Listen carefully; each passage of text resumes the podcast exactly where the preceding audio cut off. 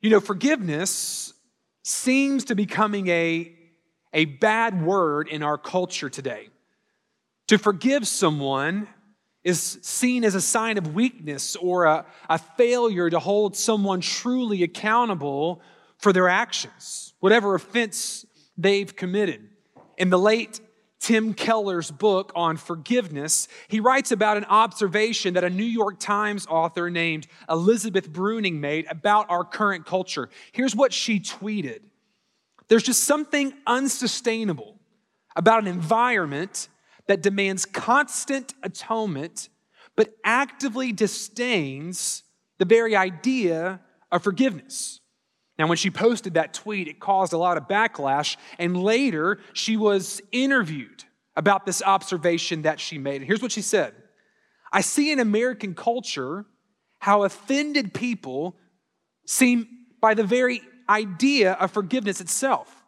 They seem to find forgiveness immoral, and I think that's very disturbing. It seems like in our culture today, when someone offends us, we want them to pay and keep on paying. Let me give you a for instance. Let's say that I go to a coffee shop and the guy, the barista working at the coffee shop, gets my order wrong, which is saying something because I don't drink coffee. I usually just drink tea. Let's just say that that simple order he got wrong. Typically, in our culture today, it's, it's come to the point where it's not enough for him just to fix my drink and offer an apology. No, I want more. I want to speak with the manager. I want to contact corporate and make sure this whole team is reprimanded for their failure to get my drink right. I want to go online and post something on social media. I want to bomb their Yelp page. I want to make sure everyone in this area who Googles this particular coffee shop knows the mistake they made and how they can't even get one order of tea right. Now, it sounds silly, but also there's a ring of truth to it, isn't there? We see this happening in our culture. When people offend us, when they hurt us, there's a part of us that really wants them to pay and keep on paying to a level where the response, what they get, is greater than their offense toward us. And yet, following Christ calls us to a very different kind of response in the face of offense. Following Christ calls us to forgiveness. Forgiveness. So here's the question, church when do we forgive? And perhaps more importantly, how do we forgive in a way that brings honor and glory to God? These are important questions because at some point in our lives, all of us will need forgiveness. At some point in our lives, all of us will need to extend forgiveness because we are broken and fallen people who live in a broken and fallen world. And if we fail to truly understand the biblical call and the path to forgiveness, we will be in trouble as a people, as a church, certainly as a society. The people of God are called to extend forgiveness because of the forgiveness we have received. That's a, a clear biblical truth that we as a people are called to extend forgiveness because we have been forgiven.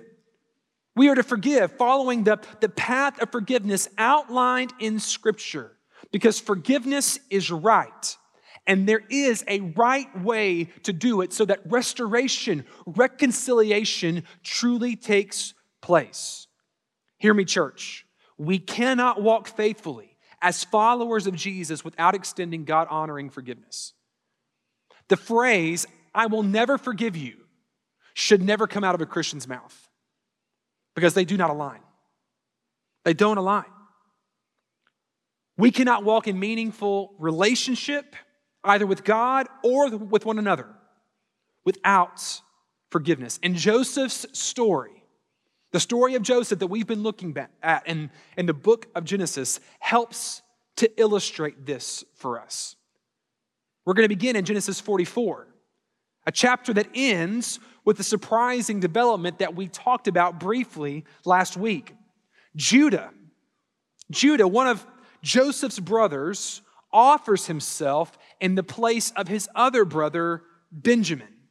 You may remember that Joseph, in his final test that he gives to his brother, brothers, orchestrates a situation where Benjamin would be forced to stay behind as Joseph's servant because Joseph placed his cup in Benjamin's sack and accused Benjamin of stealing it. His brothers would return home, but Benjamin would have to stay.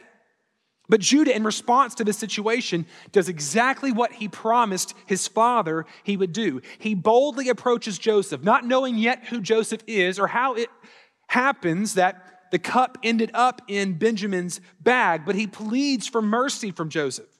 And he offers himself, surprisingly, in the face of this situation and the place of his brother. Let's read verses 24 to 34 of Genesis 44.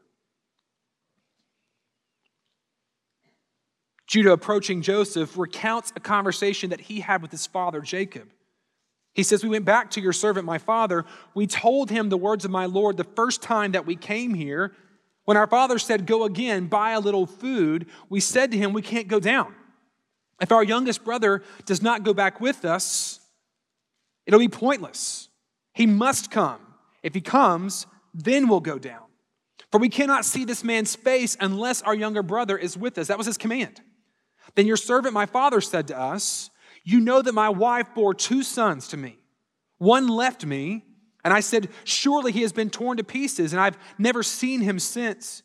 If you take this one also from me, and harm happens to him, you will bring down my gray hairs in evil to Sheol. Now, therefore, as soon as I came, or I come to your servant my father, and the boy is not with us, his life is bound up in the boy's life. As soon as he sees the boy is not with us, he will die. And your servants will bring down the gray hairs of your servant, our father, with, so, with sorrow to Sheol. For your servant, Judah, became a pledge of safety for the boy to my father, saying, If I don't bring him back to you, I will bear the blame before you for all my life. Now, therefore, please let your servant remain instead of the boy, instead of Benjamin as a servant to you. Let the boy go back with his brothers. For how can I go back to my father if the boy is not with me? I fear, I fear to see the evil that would find my father. Even though Judah's account doesn't tell everything that happens, there's still a change that Joseph is evidencing in his brother. And Joseph is moved by the display of sacrifice from Judah that he sees. He becomes emotional. He starts ugly crying to the point where everybody in his house, everybody in Pharaoh's house, hears him wailing. He sends all the Egyptians out of the room and the moment finally comes for Joseph to reveal to his brothers who he is. And so in chapter 45, verse 3, we see him tell them, I'm Joseph. Is my father still alive? Now, of course, these brothers, the 10 who betrayed Jesus or Joseph, are dismayed. How could they not be? This moment of, of revelation has had a, a, a double effect, some striking elements at play. Certainly, they are now seeing who Joseph really is. This man who's been talking to them in Egyptian, who's been understanding them, they think through an interpreter, suddenly starts talking to them in their own language. This man who's been treating them callously, who imprisoned their brother, who, who's been threatening to keep Benjamin as his servant, the guy who's the second in command of the most powerful nation on the planet, is claiming to be Joseph. That's a striking revelation as Joseph reveals himself. But Joseph's revelation of himself also says something to the brothers. Because in Joseph revealing himself, he's also revealing some things about them as they remember what they did to Joseph, as they remember their betrayal, and the fact that Joseph could do something devastating to them right now if he desired.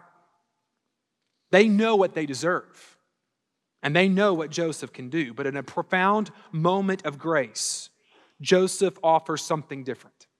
He doesn't give them what they deserve, He gives them something greater. He gives them forgiveness. Look at Genesis 45, verses 4 to 15. Joseph says to his brothers, Come near to me, please. And they came near. And he said, I'm your brother.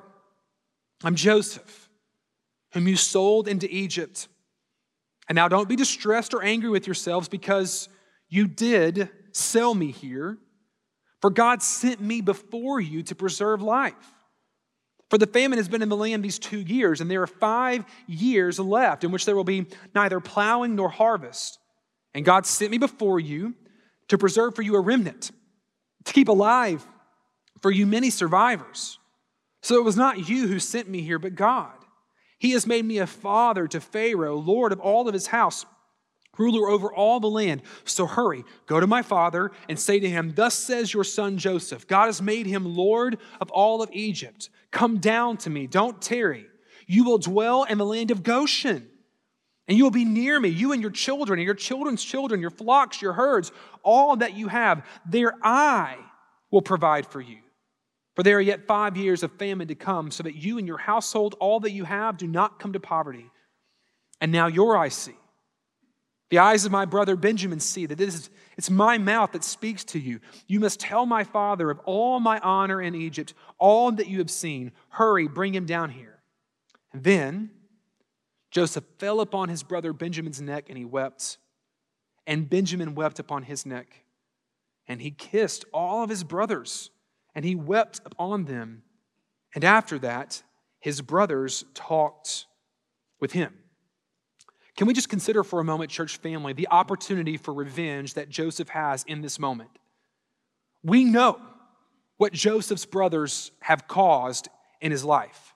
He was betrayed, sold into slavery, the victim of gross injustice, and forgotten in prison. Few people have ever experienced betrayal like Joseph. And it's not just the events of the betrayal that were hurtful, it's also the timeline 20 years between when he was betrayed and when he was brought before Pharaoh. Striking.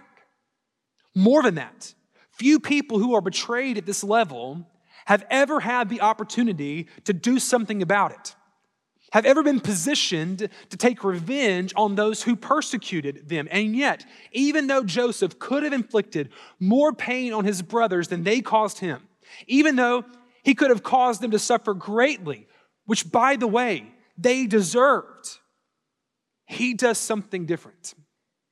He forgives them. He releases them from their distress and he calls them close to himself. While the the brothers' initial reaction to Joseph's revelation was one of fear. Joseph immediately settles their fear by offering them forgiveness, a forgiveness that touches every part of the offense. Here's how Alistair Begg talks about the forgiveness that Joseph offers in his book on Joseph. Here's what he writes Joseph forgave not in word only, but also in deed. Consider what he did for the brothers who had mistreated him so cruelly. Joseph's brothers had driven him as far away from them as they could. But it, when it was his turn to be in control, we see in Genesis 45, verse 4, that Joseph says, Come close to me. Joseph's brothers had sent him off as a captive to Egypt on the back of a mangy camel. But Joseph, in chapter 45, gives his brothers fine Egyptian carts for their journey home. Joseph's brothers were willing to leave him to die of thirst and starvation in the pit, but when he sends them back to Canaan, he gives them provisions. Joseph's brothers had torn his clothes off, but in Genesis 45, Joseph gives his brothers new clothes. Joseph's brothers had sold him for money, but now he gives Benjamin 300 shekels of silver. Joseph even gave his brothers wise counsel as they went back home. Don't quarrel along the way in 45, verse 24. Do you see what's happening here? Joseph returned their every evil, cruel, and merciless act with goodness, kindness, and mercy. Centuries before Paul's words were ever written, Joseph was a living illustration of the admonition if your enemy is hungry, feed him. If he's thirsty, give him something to drink. Do not be overcome by evil, but overcome evil with good. What a picture, a stunning picture of forgiveness we see in the life of Joseph. It's both challenging and inspiring. And it should have an effect on our lives, as we will get to in a minute. Before we get to us, I want us to see how this story is preparing us for the greater story of Jesus. Because as great as Joseph's forgiveness is, Jesus's is greater. And by the way, it directly affects us. Think about this. At one point in our history, in our sinfulness, we were blinded to who Jesus is. And yet, in a wonderful display of his mercy and grace, Jesus has made himself known to us. And that revelation is two sided. Yes, we got to behold Jesus in all of his glory as the Son. We get to behold him in his fullness. But as we learn more about Jesus and his revelation, we also learn more about ourselves. We remember the fact that as glorious as he is, we rejected him, we sinned against him, and he has the power, he has the rights to bring justice upon us. And yet, as we sat in our fear and that moment of revelation, Jesus did not let us stay far off. He called us to come close. He invites us to come to Him, all who are weary and heavy laden, so that He can give us rest, so that He can offer us forgiveness if we call upon Him for that forgiveness. And the forgiveness that He offers is comprehensive. Friends, it touches every level of our offense. I want you to hear me this morning. There's not a sin in your life that the blood of Christ does not cover when you call on Him to. In Jesus, we have been forgiven and restored. More than that, brought into a new land of blessing with our family of faith. Hear the gospel message this morning, echoing, radiating from the story of Joseph. Jesus was betrayed in greater ways than Joseph.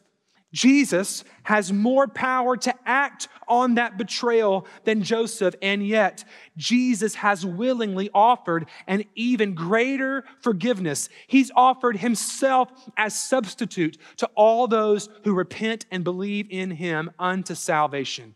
What a God we serve! What a glorious Savior we serve. May we never get over, church family, how much we have been forgiven in Christ. And that forgiveness should affect us. The forgiveness that we have experienced, that we've been given in Jesus, it calls us, demands us to walk in forgiveness ourselves. So let's look again at the example of Joseph in light of the work of Jesus and consider how to walk in forgiveness. We know why we must forgive because we have been forgiven. But how do we do this? How do we walk in forgiveness in a way that, that honors and glorifies God? Because I think the path to forgiveness that is offered here in Genesis 45 is the, the biblical path of forgiveness that is taught over and over in Scripture. In fact, you could teach the same lesson from Matthew chapter 18. So, how can we walk in forgiveness? And I do want to specifically focus on our relationships inside the church. As, as Christians, as believers, how can we walk in forgiveness with one another as a testimony to others? But I think you'll also find that the, the path that is true for us internally in the church also works outside the church. The first step in the path to forgiveness we see in the life of Joseph is that Joseph addresses those who offended him. He addresses those who offended him. Joseph calls his brothers to himself and he speaks directly to them. Notice in the first part of chapter 45, in verses 1 and 4, when the, the time of revelation comes, when Joseph is ready to reveal himself to his brothers, he does not speak through a translator. He speaks to them directly, and he does not speak in front of a crowd. He only addresses the ones who offended him, just to his brothers, because they were the ones who needed to engage in this process. And for there to be any true possibility of forgiveness, they had to talk. I want you to hear the encouragement from Scripture here, church family. It does not do you any good when you are offended to stew in silence. It doesn't do you any good to talk about it with all of your friends or your family. to disparage the one who offended you. It doesn't do you any good to blog about your experience online or post something on your social media feeds. That actually adds to the offense and causes more to be corrected later. Think about this. Think about if Joseph had unveiled everything his brothers did in front of all the people who serve him, who are grateful to him because they saved, he saved their lives. Do you think that the Egyptian army around him would have felt tempted to take matters into their own hands when they heard that his brothers betrayed him? They would be on his side. It would take more to correct if more people were involved, and that's why Joseph speaks to them directly. The only way we are going to be able to walk in forgiveness is to speak directly to the person or persons who caused the offense. We are to go to them one on one as a first step. If needed, we can bring others. Godly counsel, as set forth in Matthew 18, but a conversation must take place. Let me also say this if you are the offended party, take the lead from Jesus here, who, even though he was the offended party, did not wait for us to come to him, but came to us. Sometimes we sit back and we think, well, they are the ones who, who messed up. They're the ones who offended me. It's their responsibility to come to us. But if our goal is to walk in forgiveness, then let's take that first step to make sure that God is being honored in the way that we relate to one another. Joseph speaks to those directly who offended him. And secondly, Joseph clearly articulates the offense. Look at verses 4 and 5 of Genesis 45. He says to his brothers, Come, come near. And they came near, and he said, I'm your brother Joseph, whom you sold into Egypt. Don't be distressed or angry with yourselves because you sold me in to Egypt. When Joseph begins to articulate his intentions as he is revealing himself, he does not beat around the bush or diminish his language as he brings up the offense. He speaks plainly, truthfully. He clearly identifies what has brought about the brokenness in their relationship. There are no half truths. He did not exaggerate. He did not lessen. He simply speaks straightforwardly the truth. And in order for us to walk in forgiveness, the actual offense that has caused the break in relationship must be identified and agreed upon. And I would even say this if you've been offended, but you can't yet clearly articulate why you are offended, you're probably not ready to have a conversation. And this would be a good place for you to bring in godly counsel. Not to pour on the one who offended you, but to help you come to an understanding of what it is that has caused the offense so that then you can articulate it. But then once you've come to that, once you've been able to figure out what the, the source of offense is, then go to that person with a desire for restoration and speak it plainly. No clouded language, no exaggeration. You always do this. You never do this. No, talk about this offense. Because we want to give our brothers and sisters an opportunity to respond in a God honoring way. And we need to speak the truth in love for that opportunity to be given. So Joseph speaks to those who offended him, he articulates the offense, and then he releases them from their guilt. Joseph sees something with God's help that the brothers cannot see. God has given Joseph a unique perspective.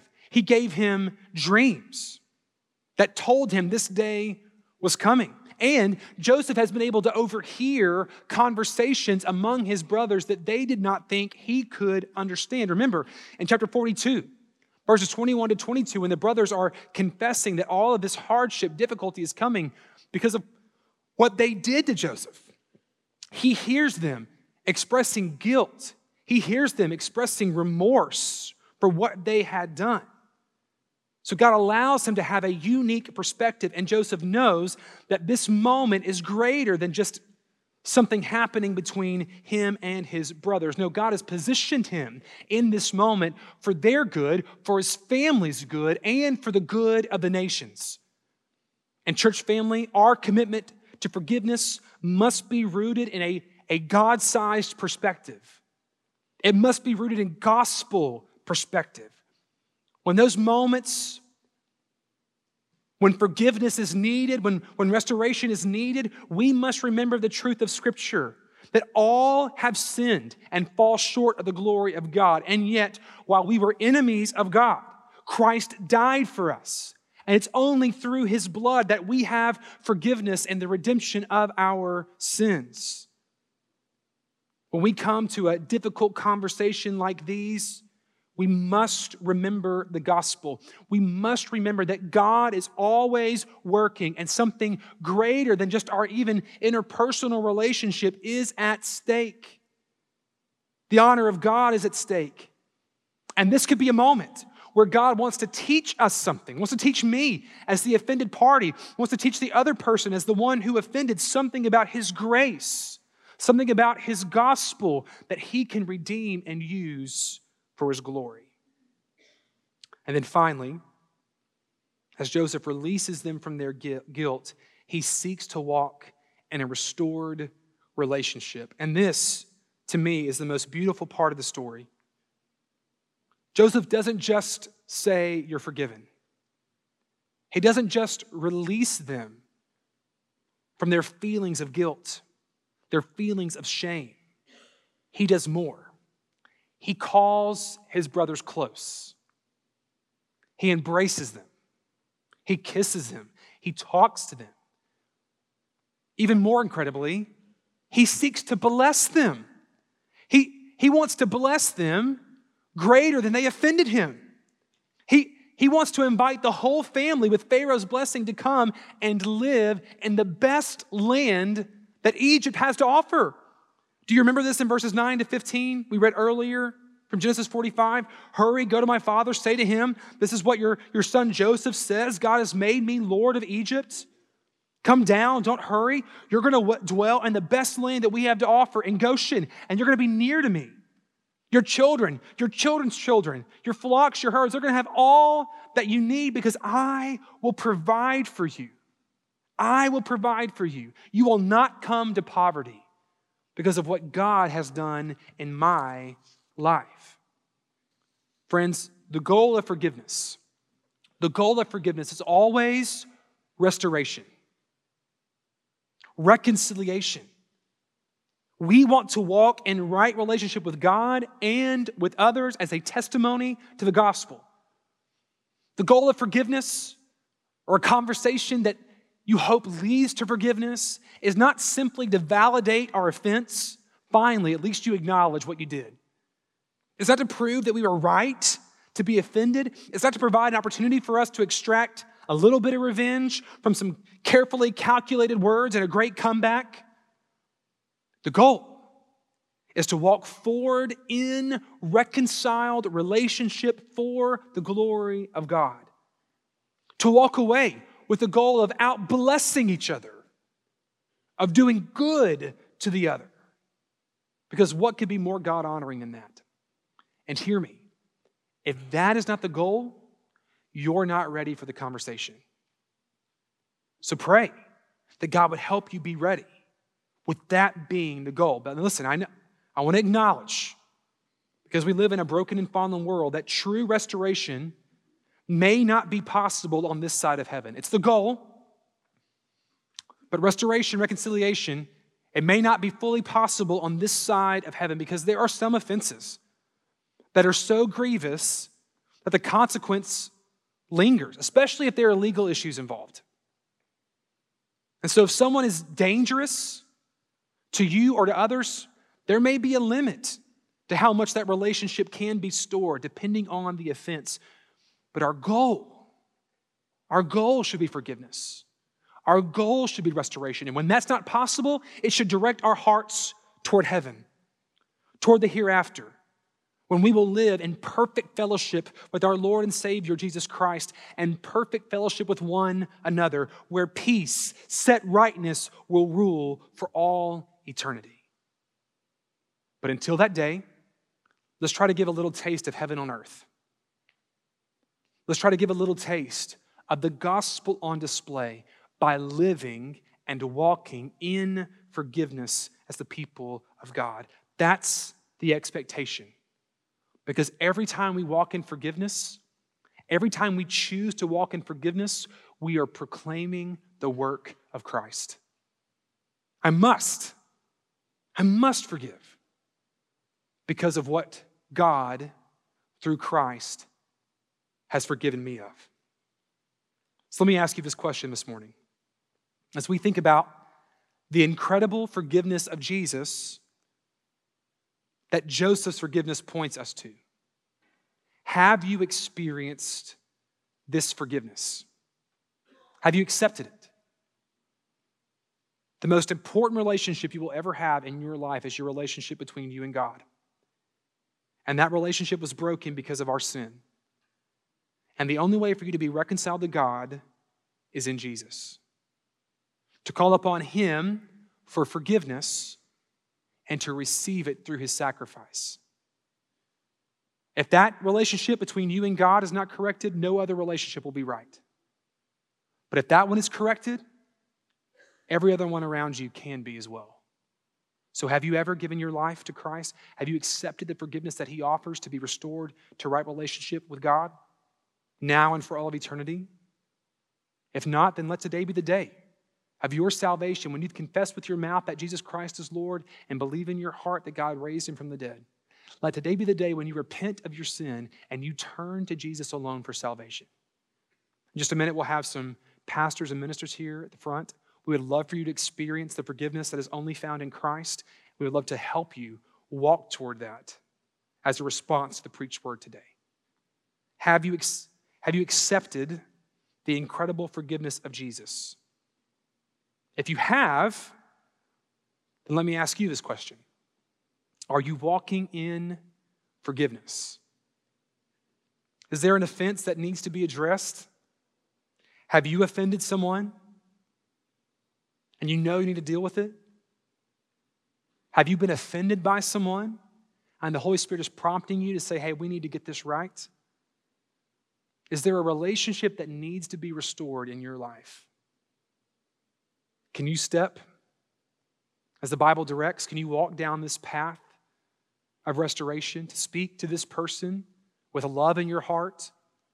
The goal of restoration there? Can you speak truthfully, clearly? And can you offer forgiveness?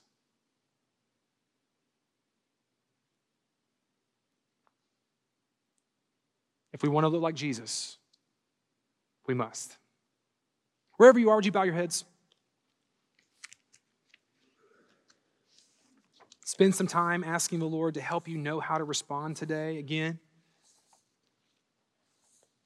We'd love for you to step into the forgiveness of Jesus.